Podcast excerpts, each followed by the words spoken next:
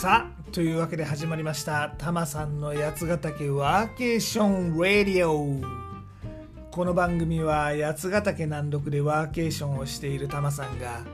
ワーケーションの魅力八ヶ岳の魅力そして日頃考えているよもやまな話をダラダラとするそんな番組でございます。肩の力を抜いてのんびりとお聴きください。今回はタマさんの夏休みのお話パート2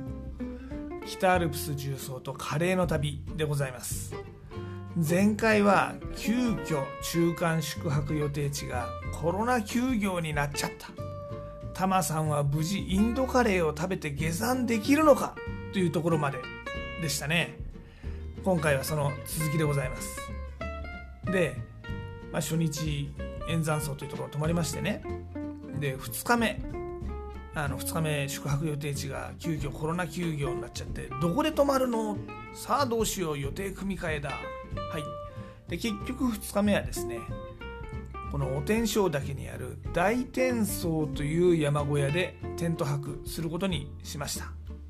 まあ、だってねそうしないとこの大天荘のこのインドカレー食べるタイミング食べるチャンスがなくなっちゃうんだもん。まずはこの目的その1を何はともあれ達成しましょうという作戦でございます。なのでこのねお天正岳実はこの燕岳からそう遠くないんでございますわ。2日目はこの1日行程わずか3時間半という短距離移動でございます。午前中で完了でございますこの旅は。まずは朝。ねとりあえずご飯作ります。今回は3泊予定なので荷物を軽くするために今回もこのセルトという簡易テントでの旅です。こいつはね軽いのがメリットなんですがともあれ狭いし雨風にも弱い代物でございます。ね。ただタマさんね膝がね重たい荷物にはもう耐えられないんでございます。仕方ありません。でご飯もですね基本的にこのオートミールとかですねあの、まあ、お湯で戻すだけでいろんな料理になるようなあそういうものを中心に担いできました。軽いやつを中心に担いできました。本当はねあの日清が出してるカレー飯ねあれお湯をかけるだけでご飯とカレーになるという優れものですがあれも持っていきましたがまあお昼ご飯がカツカレーね。で次の日のお昼ご飯がインドカレーでしょ？さすがに朝ごはんカレー飯ってのもどうかなと思いましてこの日はおかゆにいたしました。ね豚汁にオートミールを混ぜる作戦でございます、まあ、なかなかいけますよ。はい。で3時間半。この日はですね天気も良くってもう青空が広がってですね。で槍ヶ岳を正面に見ながら表銀座のハイライトコースでございます。ここは本当にハイライトコースだと思いますね。アップダウンもそんなに多くなくて気持ちのいいまあ重曹というかハイキングですね。これを午前中楽しんでいよいよお天正岳到着いたしました。念願のインドカレーでございます。いやこれねすごいクオリティでした。標高 2900m でこぎゃんとうまいもん食わせてもらっていいんじゃろかっていうぐらい。ね。サフランライスとナン。これ両方ついてるんですよ。でミニサラダ。でカレー当然あって。でフルーツみたいなちょっとデザートミニデザートがあってホットチャイまでついてきちゃうんです。これはすごい。でこれね二子玉川辺りにあっても人気店になるんじゃないかなというものでございましてね。このしかもこの北アルプスの絶景を眺めながらのインドカレー。なんかネパール気分だよね。ヒマラヤ気分だよね。もうねタマさん大満足幸せなランチでございました。でも幸せランチタイムの後はお悩みタイムでございます。明日はどうするのってお話です。まあもう今日はこのお天正岳に泊まると決めちゃってるわけですからこっから長ヶ岳までその常念岳を通り越してね一気に行くなら所要時間行動時間は10時間程度なんですよ。しかも翌日の天気午後からは雨の予報。ってことはねこれおそらくはこの中間の常念岳を登る前か登ってる最中かぐらいに雨が降り始めて。でそっから雨の中あの下り坂上り坂を繰り返して生姜岳まで歩いていかないといかんだろ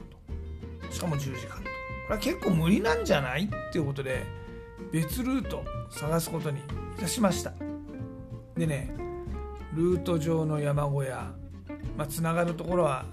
ひたすら電話をかけまくって、まあ、なんとか予約が取れたのがこれもう奇跡的だと思いますけどね、うん、なんとか予約が取れたのが上高地と槍ヶ岳の間にある横尾山荘という山小屋でございます結構収容人数が大きい小屋だったんで、まあ、なんとか空いてたのかなという感じなんですがここはお天正岳から、まあ、地図によると行動時間約7時間でございますまあこれならなんとかなるかなという判断ですね。まあ、っていうか他の山小屋空きがなかったり繋がらなかったりしたんであの、まあ、他に選択肢もなかったんですけどね。うん、でまあ翌日はですね天気長野県は雷雨予報でね、まあ、山だとスマホの電波が弱くっていわゆるウェザーニュースとかああいうのをじっくり見るともう遅くて止まっちゃったりしちゃうんですよ。まあこれあのタマさんのスマホの問題もあるかもしれないけどでまあそんな時は情報源はラジオなわけですね。AM ラジオで天気予報を聞くと、まあ、こちらは長野県は雷雨というわけです。長野県っつっても広いんで長野県のどこが雷雨なんだか分かんない。けどまあ山の天気ですから平地よりは天気悪いんだろうと想像するとこりゃあ明日はテント泊は相当厳しそうだなと。いうことでタマさんも小屋泊に切り替えました。ね横尾山荘空きがあって本当に良かった。もう感謝感激でございます。で3日目泊まる予定だった長ヶ岳の長ヶ岳ヒュッテの方にはですね。事情を説明して前日キャンセルをさせていただきました。まあこの横尾山荘も結局上高地に降りるんでまあ、帰りのバス上高地から乗るバスもね予約も活かせるし行動時間も7時間で収まるし、まあ、ベストなコース選びになったんじゃないかなということで安心して夜を迎えたんでございます。ところがですねこの日のお天正だけ。夜からとんでもない恐怖でございました。夜トイレに起きて歩いてみたらですね他のテントいくつか風で潰されてる状態でしたから、まあ、相当に強い風だったんだと思います。あのワンポールテントとかねあのワンポールっていう言葉の通りポールを真ん中に1本立てる。であと端っこをまあ何箇所かペグで止めるやつなんですけども。これ最近あの軽量化ブームの中で人気なんですね。軽い割には広いってことで、まあ、でもこれ潰れてましたね。ワンポールテントって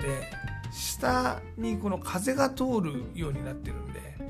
多分ね風が巻き上げちゃうんだろうね、まあ、他にもちゃんと複数のポールを使ってる普通の山岳用のテントもですね、まあ、ペグ打ちが甘いというかペグ打ちしてないような人も中にはいるわけですがそういうのはもう風で端っこが浮き上がってたりもしてましてね。いやこれ久しぶりにびっくりの天気でございます。そんな中このタマさんが使ってるこのセルト。セルトっていうのはですね特に骨組みがない構造なんですよ。ただの布切れなの。これを2本のストックを支柱にしてロープで引っ張る、まあ、そういう構造なんですね。だもんで強風になると、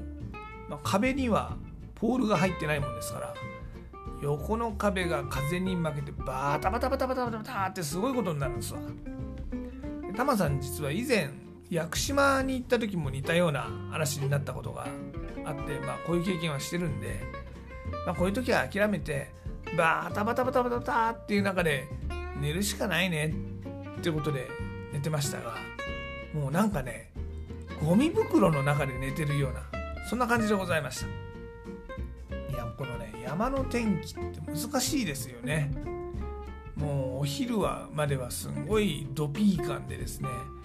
こんなにいい天気ないわなっていう中でカレー食ってたわけですが夜はもう暴風強風でございますよ。でね道具もねこの手の軽量化をしようとするとどうしても何かを犠牲にする、まあ、例えば雨風に弱いとかね、まあ、そういう装備になっちゃうんで急な悪天候になるとなかなかしんどいんでございますよね、まあ、今回は雨ではなくて風だけだったんでまあそんなにびしょ濡れになって体温が下がるとかってわけでもなくゴミ袋の中で寝てると思えば、まあ、ゆっくり寝れるっていうそんな天気ではございました。ね。で翌朝あの畳んでですねあの予行というところに対して下山を試みるわけでございます、まあ、予報通り午後からは雨に見舞われましたが、前半にですねちょっと鎖場とかはしごとかの難所があるんですがそこはあの雨が降る前に通り抜けることもできましてまあ難儀なく無事この横尾山荘到着できました。夜にはもう雨もしとしとザーザーね時には強く時には弱く降ってましたんで、まあ、小屋泊にして本当助かりました。ねで久しぶりにタマさんいつもテントが多いんで久しぶりの山小屋宿泊でしたがまあ、ここの辺りね上高地とかが近いからでしょうかね。もうほんとホテルみたいに立派でした。あのー、山小屋なんで一応ドミトリーなんですけどね。雑魚寝じゃなくて1人ずついわゆるなんつうのかな二段寝台車みたいなああいうベッドがありましてね。まあかなり快適でしたね。でまあ翌朝はもう雨も止んでの最終日。この日はこの横尾山荘というところから上高地のバス停まで、まあ、およそ3時間ちょいの工程でございます。でね、バスはもう午後の便を予約してるんで、まあ、朝出たら、まあ、結構のんびりできるわけですよ。てなわけで上高地観光しながらバス停を目指すのんびり旅でございます。上高地皆さん行ったことあります？タマさんね行ったことなくて今回初めてだったんですよ。でねやっぱここはね高級観光地ですね。上高地近くになるともう一気に山というよりはもうほんと観光地になるんですよ。皆さん歩いてる人も服装もねおしゃれな感じでねそんなにでっかいザックじゃなくてピクニックみたいな感じで来てる人が増えて、まあ、そんな中をですね3日間お風呂にも入らないで服も北切りスズメの状態でまあ、雨にも降られて汚れたザックを背負ってですよ、まあ、そんな人が急にこのおしゃれな観光地に入るとなんかねタイムトリップでもしたかのようななんかね謎の違和感があるんですよね。途中ね徳沢園っていう山小屋があるんです。ここテント泊もできるところなんですけど、まあ、ここは綺麗だとはあの聞いてはおったんですがもうね恵比寿のあの後で2に入っ新しくできたカフェ。もうそんな感じですね。あれまんま恵比寿にあってもいいんじゃないっていう感じ。山小屋のテント場なんだけどもう芝生がね綺麗でもうファミリーキャンプみたいな大きなテント建ててる人もいてまあなんかねリゾートキャンプみたいな感じなんですよ。でここソフトクリームが美味しいっていうんで食べたんですが、まあ、普通のカップとかコーンに入ったソフトクリームもあるんですけどもこれねアイスコーヒーの上にソフトクリームが乗ってシナモンパウダーでもう名前何ちゅうんだか忘れちゃったけどなんかおしゃれな食べ方すんのよ。いやこれね美味しかったですよ。朝コーヒーとねコーヒーも欲しいしソフトクリームも食べたいじゃない。まとまっちゃってて素敵な横文字だったと思います。はい。でねこんなね綺麗なとここんなバッチリ格好でいていいのかしらっていう感じでございました。だって上高地っていうと帝国ホテルもあるなかなかリッチなリゾートでございますよ。ある意味もしかしたら軽井沢以上の本物のリゾートかもしんない。ね。もうなんかねお金持ちっぽい家族とかもう手握ってる微笑ましいカップルとかそんなんばっかりなわけですよ。そんな中ねこっちはね泥のついたザック背負ってお風呂入ってない頭を無理やりね手ぬぐいをラーメン屋の親父みたいなないしはブルーハーツみたいなバンダナ巻きして歩いてるわけですわ。なんか落ち着かないでございますわね。でもまあちょっと上高地に入りましてお風呂にも入ってさっぱりしてあとはこのバスの時間までランチカフェっていう状況でございました。でやっぱりね上高地人が多いんですわ。なので最初に見つけたカフェここがですね、まあ、幸いなことに席も取れたんでもう悩まずここにしようと。なんかいろんなうん美味しそうな店いっぱいあるんですけどいろんなとこ探しても時間がなくなっちゃう。ねあの混んでて入れないんじゃないかと。いうことでそこを選んだらですね本日のランチメカレー3種類のみ。でございますと。いうことで締めはやっぱりカレーでございました。ここではですね山賊カレーという山賊焼きが乗っているカレーを選びました。あの、まあ、他には具のないカレーとカツカレーがあるんですけどね。まあ山賊カレー。あんまり馴染みはなかったですけど、まあ、カツカレーとかね唐揚げカレーっていうのが人気なわけだから山賊焼きが乗っかっててうまくないはずがないわけですよ。ね外れなしチョイスってやつです。これほんとうまかったですね。というわけでですねこれね毎日カレー三昧な旅でございました。3泊の旅で3食カレーですからね。でまあしかもそれぞれが家庭風とかまあちょっと煮込み系とかスパイスの効いたインド風とかねまあ個性がありましてねカレーってほんと個性豊かですよね。今回はね山の奥深さ。ね。山小屋なくなったら大変よ。天気も急変するのよ。っていうこの山の奥深さとですね。カレーの懐の深さですね、まあ、どうアレンジしてもうまいんだカレーはと。いうこの懐の深さ。これを実感した旅でございました。そんなお話です。さてこの番組もですね98回ってことで100回が目前になってまいりました。で100回の時はちょっと人気エピソードを振り返ってみようと思いますんでもしもお気に入りのエピソードありましたらですねもう一回ちょっと聞いてみてください。再生回数が人気投票ってことでちょっと振り返ってみようと思っております。よろしくお願いします。さてタマさんの八ヶ岳暮らしインスタグラムのハッシュタグブラタマリ的なでもお届けしております。またワーケーションに関する情報もしくはこの八ヶ岳に関する情報こちらですね。タマさんのブログやつなび .jp yatsunavi.jp こちらでもお届けしておりますんでね。興味のある方ぜひご覧になってみてください。あとですね番組案内 Twitter でも行っております。全部カタカナで「ハッシュタグたまさんラジオ」こちらを検索いただくかユーザー名たまさんラジオをフォローしていただけるとありがたいです。また番組へのご感想リクエストなどございましたらですね Twitter とかインスタの DM でもお待ちしております。で今回のエンディングテーマですがちょっと古いんですけどね高峰秀子の銀座カンカン娘をお届けします。今回は銀座ね表銀座重曹のお話でしたね。銀座にちなんだ曲でございます。結構古いですけどね。他にもね銀座の歌っていくつかあるんですけどこれ、ね、あの銀座駅のあの地下鉄のメロディーにもなってますんでね、まあ、銀座の代表曲なんじゃないかなと思ってこちら選びました。あの、あの子かわいいやカンカン娘ってやつですね。古い歌ですけど皆さんも一度は耳にしたことがあるんじゃないかと思います。で例によって僕はジャスラックに参加してるわけではないので番組の中でこの曲をお届けすることはできません。なのでご自身で番組の後で配信サービスとかでこの曲を聴いてみてください。でもちょっとだけお手伝いさせていただきます。アレクサ高峰秀子の銀座カンカン娘かけて